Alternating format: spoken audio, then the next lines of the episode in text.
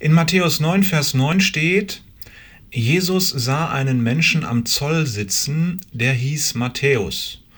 Und er sprach zu ihm, Folge mir. Und er stand auf und folgte ihm. Ich habe letztens noch über diesen Vers gepredigt. Und dann steht er in der Tageslosung und ich bin wieder überwältigt von der Unmittelbarkeit, mit der Matthäus reagiert.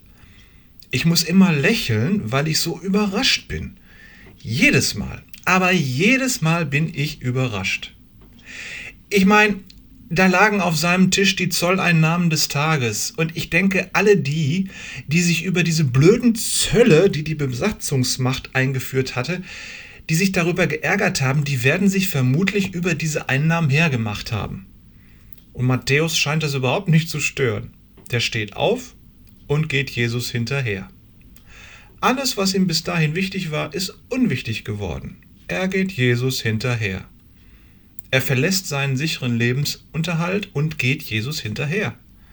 Er verlässt seine Freunde, Okay, na gut, die werden auch zwielichtige Gestalten gewesen sein wie er, aber er verlässt sie und geht Jesus hinterher. Was würdest du tun, wenn Jesus jetzt zu dir ins Büro, in die Werkstatt, in die Schule, an deinen Arbeitsplatz käme? Ich weiß nicht.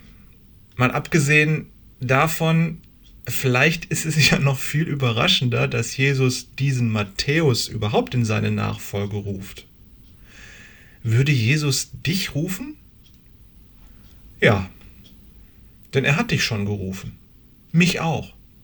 Kommt her zu mir alle, die ihr euch müd und belastet seid, hat er uns zugerufen. Und wer ist das nicht auf irgendeine Art und Weise bemüht und belastet? Wir sind also auch gerufen wie Matthäus und wir müssen uns echt überlegen, wie wir darauf reagieren. In diesem Sinne.